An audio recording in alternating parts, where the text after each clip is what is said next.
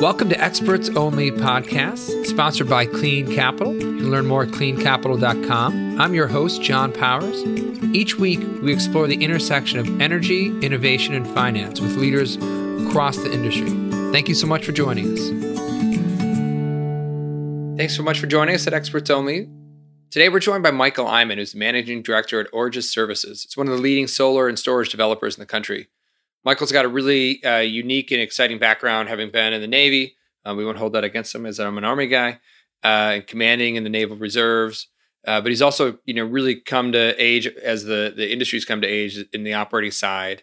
It's a it's an area that most people just don't talk about on the finance side and the O and M piece, but it's so critical for the long term value of these systems. And we'll we'll dive into that today. Hope you enjoy.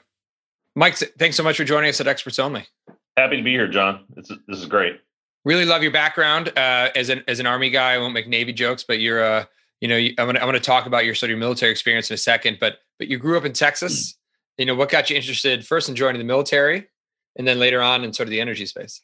Yeah, I you know I, I graduated from uh, Texas A&M Galveston in '94 and was teaching school through an AmeriCorps program for high school dropouts, 70 to 21 year old like inner city sort of kids. Yeah. Um, it was called Seaborne Conservation Corps, and it was a military style program.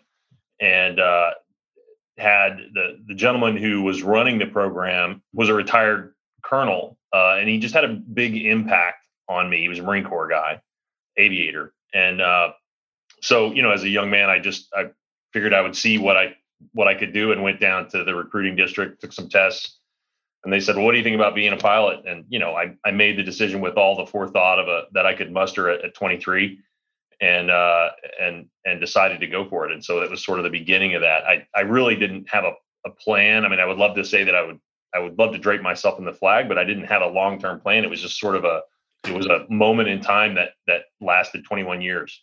yeah, that's amazing. I mean, I was an ROTC guy, and I think coming out of high school, that wasn't all about was, I had a scholarship. It was a good opportunity. I yeah. thought it was a chance to travel.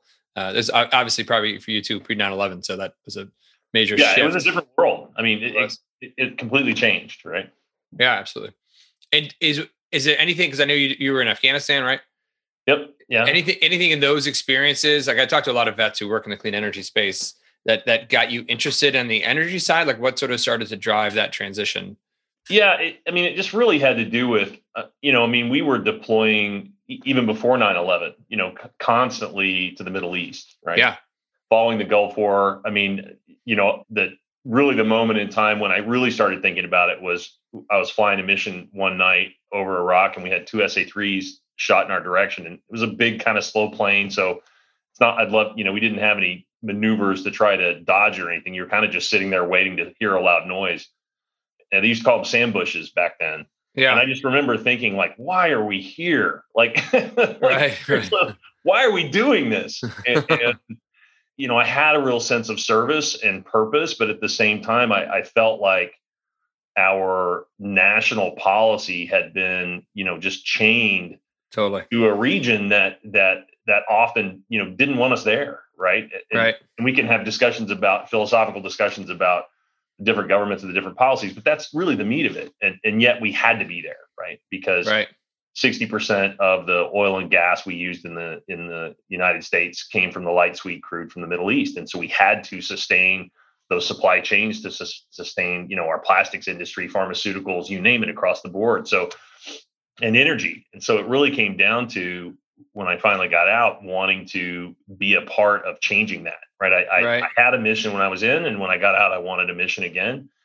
And and this seemed a place where I could be a help to try to push push us away from that necessity and allow us right. to make choices at a national level versus uh, being forced.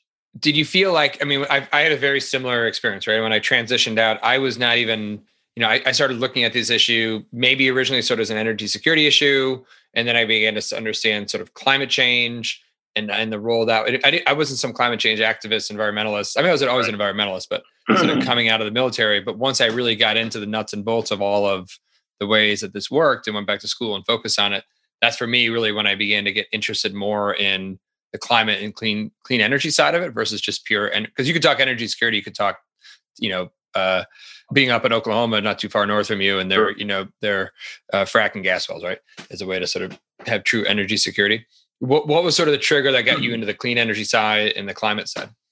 it, it was really just wanting to break that that connection, right? Right. Um, that that connection to national strategy. I, I would again, I'd like to sort of wrap myself in the green energy, uh, but that's not really where my heart was at the time. Um, yeah, certainly, I'm I'm I'm an environmentalist. My undergraduate degree was in oceanography. You know, I I you know I the climate science and what's going on is is critical. But for me personally, it was about I felt like we needed to be able to be free to make better decisions as a country. Yep. And so, you know, oil and gas, uh, traditional forms of power, they're, you know, they're going to be there for a long time. I don't necessarily have an issue with them per se, but it, going forward, it just doesn't make sense, right? Yeah. It, it just doesn't make sense. We as a country need to be free to make different decisions and not, you know, just sort of fettered with that uh, infrastructure. And so, and I think people don't understand how much that drives the decisions we make and have as a nation. Yeah, as a nation. Oh my god, so right? much. Yeah, exactly. And, forced them. I mean, realistically, we had to make those decisions the way we did. We can again, people can argue about whether you should or shouldn't do this war or that war. I'm talking about our broad engagement. Yeah. And our policies.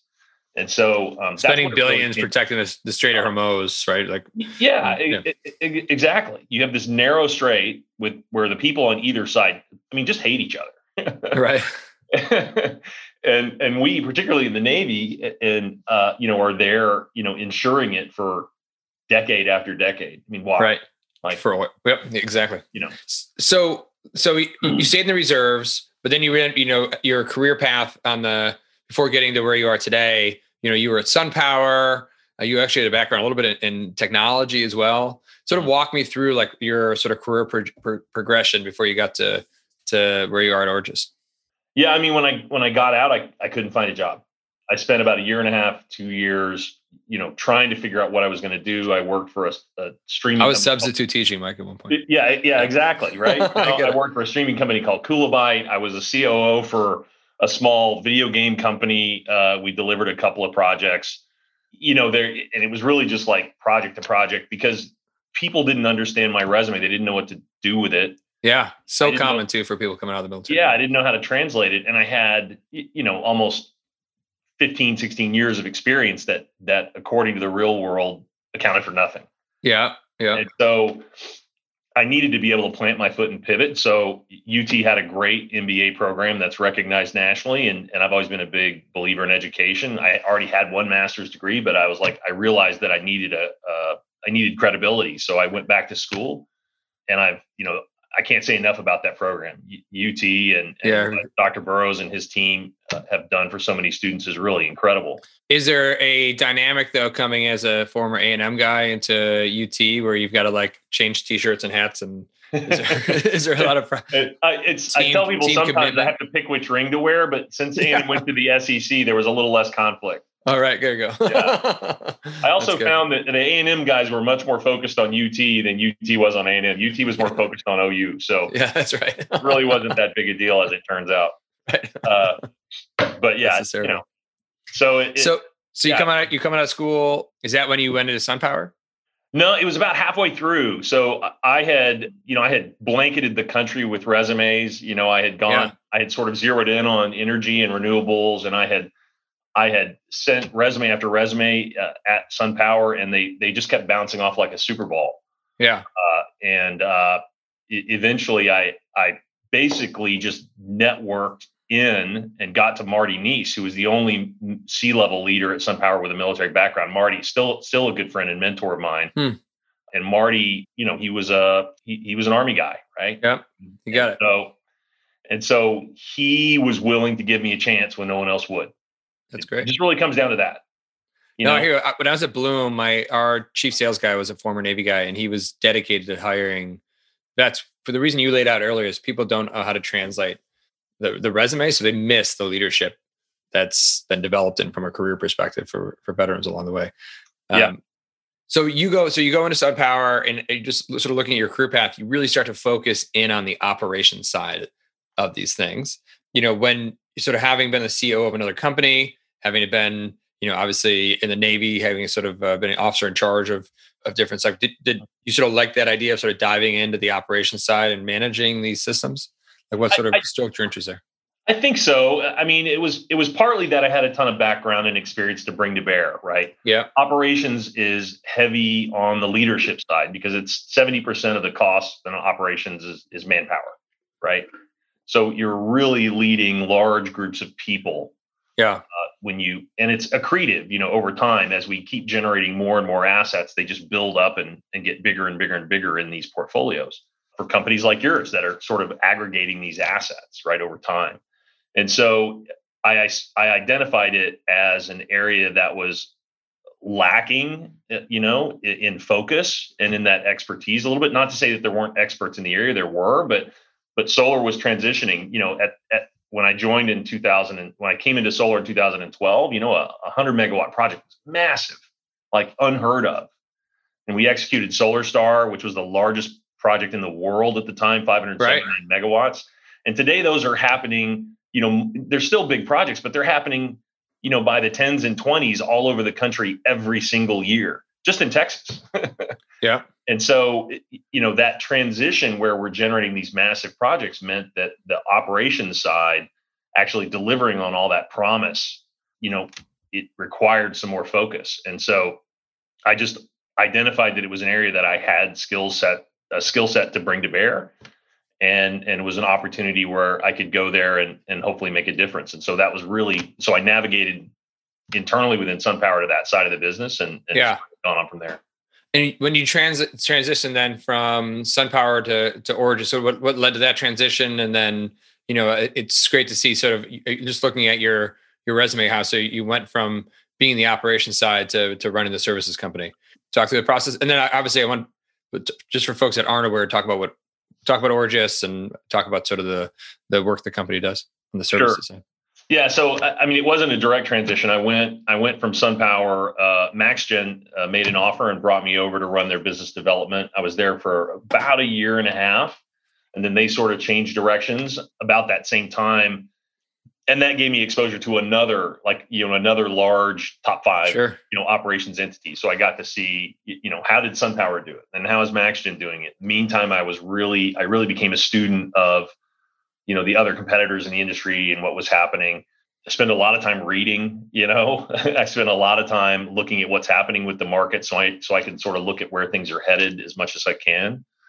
And then started Renewbot uh, about the same time that with Tim Mattis about the same time that I got out of MaxGen, and then Tim took over as CEO there, and and then I started at uh, Origis in September of 2018 when they took on the investment from Global Atlantic, uh, who, who's their owner, which tied them as a developer to those projects long term, and they they correctly realized that they needed someone uh, who sort of knew how to run those things long term to help you know ensure those investments really happened you know that, that they delivered the power and the and the performance the financial performance that they were designed for and so I came into the company. We we did a round looking at at M and A and uh, didn't really find a matchup. So we created Origis Services as a wholly owned subsidiary that year in 2018, and have been growing it from the ground up uh, since that time.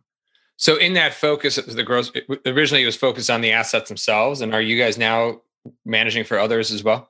We are. We're starting to. We um, yeah. uh, Josh Corbett, who is uh, my director of business development, is out in the market participating in RFPs. We we really had to grow the business to the point that we could offer that full scope of services first, and, and we course, yeah. crossed that line this year. Yeah. Um, you know, it takes a while to build up a full NERC facility and build up all the capabilities and the people, and it took us about a year and a half. So we were operating our own facilities in parallel to sort of putting those in place. But yeah, we talk about that for a second because yeah. I feel like a lot of folks probably in, in our audience may not be uh, maybe in the finance side mm-hmm. or the deal side and aren't thinking about you know the the lifespan of these projects and how you have to own and, and really own and manage them. You know, first of all, what is a NERC? You know, what does it take to sort of put it together, and why is sort of the security around it such an important aspect? Yeah, sure. So National uh, Energy Reliability Council. I think that's correct. I may be saying it wrong. Correct me if I'm wrong, John. But put me on the spot with, an, Google with an acronym, so now I gotta yeah. like say it. Otherwise, I'm gonna look like an idiot. Uh, so I'm bound to get something wrong. So if that's the that's word, right. that's fine. But uh, it, all of the you know energy producing assets in the country you know meet have to meet certain required requirements to move power around the grid the grid's a national asset right right i mean at, at the at the highest of levels and so um that, these are grid scale projects you know not so much the dgs and your elementary school right these are we're talking yeah these are grid tied systems right these are these are on par with nuclear power plants combined cycle gas coal fire you know exactly. oil fired plants these are the these are the foundations of our national grid system, which is broken down into the different ISOs in the different regions, ERCOT right. here in Texas. And so, you know, this is what, you know, this is what happens. This is all the layers and all the people behind what happens every time you turn the light switch on at your house. Right. Right. This is all the stuff that no one ever thinks about. And so it, it's really critical that that stuff meets certain requirements from a physical security, cybersecurity perspective, just just from a response time perspective. And so there there's a there are levels that you have to meet for different size projects. So if you have a solar project that's over 75 megawatts today then you have to monitor and run that with a NERC facility. Um, those NERC compliant or NERC uh, NERC compliant facilities have different levels they have a low medium and a high low is like up to 700 megawatts that you're moving on and off any given iso one and a half gigawatts takes you into the medium space. And so when you when you get to a certain size, the size of the plant and then the amount of power that you're moving requires you to have different uh, levels of of of interaction and, and accountability. Is it ge- from the NERC's perspective? Is it geographically constrained? So you know, you 75 megawatts in Texas, or you, or if you have a NERC, you have a system in Oregon, you can still manage that out of Texas. You you can manage it out of Texas. It uh, that's it, what I mean. The, the NERCs don't have to be geographic, geographically focused or based. No, no, no, not at all. I mean, yeah. we're here in Texas today. We're managing stuff from Arizona to Florida. Right, right. You know, right now, and even have some stuff o- overseas, still in uh, Greece actually. And so, so yeah, you don't have to be in the region, but you're you're you're the level of your site, whether it's a low, medium, or high, is based on the amount of power you move in any particular ISO. So from that right. perspective, your regional, the amount of power you move per region in your ISO, whether you're ERCOT or Cal ISO or whatever, that does affect your the level of compliance that you have to provide. Great. So step forward sort of to help educate the market here. What what are some of the misconceptions that, you know, when um, you're seeing sort of owners, right, or financiers coming in to to want to work with you all. And maybe, I mean, most of the stuff you're doing is in house right now, but as a team comes and says, "Hey, you know, we're we're modeling this out. You know, how should we be looking at asset management and O and M? One, how has it changed in the last couple of years? And then two, sure. like, how should people be looking at it? You know, sort of over, over the next decade as it's becoming more of a uh, I don't want to say a commodity business because it's not, but it's it's become you know our industry as a whole has just gotten much better at it over the last yeah. 10 years, right? Yeah. And it has to be, you know, pristine here going forward to hit our climate goals for us to be able to own and operate these things. Yeah, that was a lot. I'll see if I can. Yeah, if so, I can. Uh, yeah, sorry. Get to most of it. Um, so the team here, a lot of these it guys meant to be a softball, by the way. it was like six softballs all at yeah, once. Sorry. the, you know, the team here is more than just me, right? And course, yeah. and they all came from MaxGen, they came from SunPower, they came from the industry, they came from connections. Uh, most of the people here have have like like myself have done you know multiple rounds of gigawatts of solar in some place, and and that's a small group of people. There's maybe 40 or 50 people in the country that have done that, and at an executive level, there's maybe 12 to 15, and we all right. kind of know and we all know each other. There's not that many of us out there, just because it's still kind of small, right? Yep. And so you know, that experience, uh, although we're we're we're still ramping here at, at Origis, that experience is is sort of there, and so we've seen we've seen the way these contracts are, have done evolve, right? In the early days of Sun Out, Sun Edison, Sun Power, and and uh, you know Solar City dominance of the marketplace, you know, and First Solar, you saw particularly utility scale and a lot of DG delivered with performance guarantees and with full scope O and M contracts that were often as much as like sixteen dollars a kilowatt, which is, you know, if anybody wants to give me one of those today, I'll take it immediately because that's crazy money. No one touches that. Right. And and we saw those performance guarantees sort for a whole bunch of reasons sort of fall away and really move towards availability guarantees which is much easier for the O&M operator to control, right? Because so much about performance is outside of our ability to to affect. And so, and so that all came with continued pricing pressure. So the cost went down, down, down, down, down. And for a time over the last uh, probably three, four, maybe five years, it's been very common for for companies to have uh, you know preventive maintenance only contracts. So right. at a super low price. So that that serves from the finance perspective, it serves to put this really low price on a spreadsheet, but it but it unfortunately doesn't serve to really maintain the plants exactly yeah. over time. Because whether you believe it or not, these things are gonna break. right. There's really they're 25 year plus life cycles, right? Yeah, they're gonna break, right? I mean, yeah. things go wrong and, and they go wrong with alarming regularity. And I don't mean that uh, alarming from the perspective of like by comparison to other forms of power, the amount of people you need to man these plants is much lower, right? Yep. Than you need for a, a, a comparable thermal or nuclear, you know, or other or hydro kind of plant, because there's really no moving parts. But that doesn't. But but lower doesn't mean zero. Right. And so uh, what we're seeing now, and and what we here and are really pushing on is moving back towards including more corrective maintenance into the schedule, so that the the owners, the financiers, and everybody have a really, you know, accurate and reasonable expectation of what these things are going to cost over time. Right. You know, because right, right, right, right, right. and that's really kind of where we're pushing as an industry is to say, guys, you know, these things don't fix themselves. You have to have people in the field, and we can provide them, but we've got to we've got to have rational contracts that that protect both sides, right? Yep. Yep. Interesting. I don't know so, if I did all those softballs. No, no, no. It's good. Yeah, one or two may hit the ground. I think that the key part of that though is I think there is oftentimes on the acquisition and the development side, they're looking for the lowest dollar, right? As you said, yeah. the preventive maintenance is we're just going to do this. So, but at the same point, like I think we, at least on the DG side, one of the things we're starting to look at is actually repowering, right, and optimization.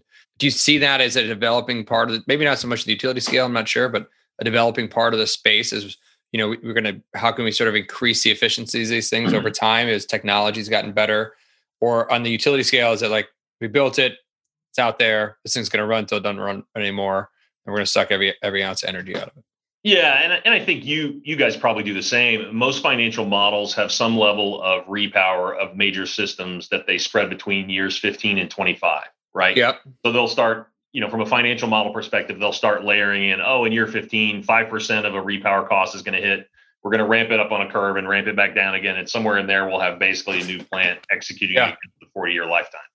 I, I, think that those numbers, so the question of whether or not that's growing, it, the answer is obviously yes, but it's on a, it's on a delay from the rest of the right. Right? Because it's, it's, you start seeing those things at 10 years, it comes, you know, really clear at 15, it becomes critical at 20. And really the only markets that uh, are that mature that have those types of plans in place. You get little ones, New Jersey, places like that, but in the large scale is Hawaii uh, and then California. And so, yeah. As the rest of the market ages and matures, repowering is going to become a bigger and bigger problem. And and it's and it's not a small problem because the architecture changes. Yeah, they went from 600 volts to 1,000 volt to 1,500 volt systems. People are talking about 2,000 or higher. So when you go to repower and you go to just drop in new inverters, it's not like you can just pull a string that, and put a new string right? in. Yep. Yeah, yep. You're, you're having to rework the entire electrical system. Yep. You can't even find, you can't mix panels. Yeah. You know, from older panels versus new because it, it it doesn't work on the site. So so what you end up doing is sort of, you know, for a period, cobbling together bits and pieces that function and keeping less and less of the site running while you rebuild the other site. And then at some point in time, financially, it makes sense to just rip all the other stuff out and, and finish it out. Yeah. Right. So it's not really, people think of repowering as something that you decide to do one day. Like, hey, I'm going to repower the system, go, you know, rip it out and redo it. it. It really doesn't happen like that. It's really sort of an evolution. You're kind of keeping it going and stringing it along for a time. Then you're starting to replace replace pieces of it and then you reach a point where financially it makes sense to pull the trigger and you do the rest. Yep. And, and that is for the most of the country is still in the future. So um, I got one more question. Then looking at you know looking out to 2020, uh, I talk a lot on the show about 2030 because I think the next 10 years are just critical, not just for our market, but really for solving climate change. You know what has to change uh, in the O&M industry as a whole, or the way maybe even how people view the O&M industry, right? For us to really get to the scale we need to be at in 2030 to solve the climate crisis. Yeah. Another softball, by the way, but that's a tough one. Yeah, yeah. I mean, you know, it's it's. I would say that you know the O and M industry doesn't act in a vacuum, right? Right. And we, I tell people all the time, you know, we don't get to choose how these plants are made, where they're built, or what they're made out of. Typically, you know, we operate them as they sit. Yeah. So if you want to change the future, you have to take the, the lessons you're getting from the field today and you have to apply them upstream in in how you design yeah. the sites, how you lay them out, how you look at the cost as a whole, how you what kind of equipment you buy, you know, and and I would say today that's that's generally not done well. You you have IEs that that get involved, you know, when you're, you know, sort of later in the process on behalf of the owners, the ultimate owners. And and I I will say that O and M experience is not resident in those entities today. Yep. Interesting. Um, and they rarely ask. Oh, that's interesting. Yeah. If they did ask, like, how would you, you know, is there, so it's actually great feedback because we look at a lot of deals today and obviously yeah. we bring IEs in, you know, and, and to push them and like, how, how do we take the best practices that we're learning in the industry today and, and, and incorporate them? Like, are there, uh, uh like, where, where do you even find this? Like I, I, would encourage, well, go to an O&M. I would encourage the IEs as when they're looking at these scopes to reach out to a third party operator yeah. to weigh in from the operations perspective and to give good information on on from that side of things. Yeah. Um, and and and generally, I would say if you're reviewing a company and you've got you know company A that's going to be doing the O and M or or that's building it, you want to go to company B or C as a consultant, get an NDA in place, and have them come in and and say, okay, this is good, this is bad, this is something you need to think about, right? Yeah. I mean, for us, we want to have a handful of O&M providers, right? We don't want to have dozens of them, and, and and having them weigh in on our deals is actually interesting. We haven't really thought about that. So, yeah, I mean, uh, it's really critical, and and even at the point that the IEs are involved, frankly, the IEs don't have the ability to move the needle that much because the site design, the equipment, all that stuff is already done. Procurement's completed. EPC contracts typically are in place and underway. Normally, you're you're at or past NTP. Yeah, um, and so you know, really not just at that point, but also in the design phase, people need to be asking questions. How do I design this plant to operate most effectively in this region with this weather, with this environment? Right. For an extended period of time. Right. And I see mistakes made there over and over and over again that are impossible to correct after the fact. Yeah. It's, it's in the ground, right? Yeah. So I, whole other conversation in the future of how to actually look at the climate impacts coming and incorporate that as well because some of that sure that ground is literally going to be changing over time here. Well, Michael, first of all, thank you so much for for joining. I, I always ask sort of one final wrap up question. If you go back to yourself coming out of Arlington High, I think you went to, or even Texas A&M, and could sit down and have a beer, you know, what piece of advice would you give yourself? I think the, the same advice I give myself that I'd give to anybody. You know, put energy, time into your networks and to people. Yeah. It may not, you know, most people only reach out to those networks when they need a job yeah. They're suddenly they're really active on LinkedIn because they're in between a job or they want to make a change.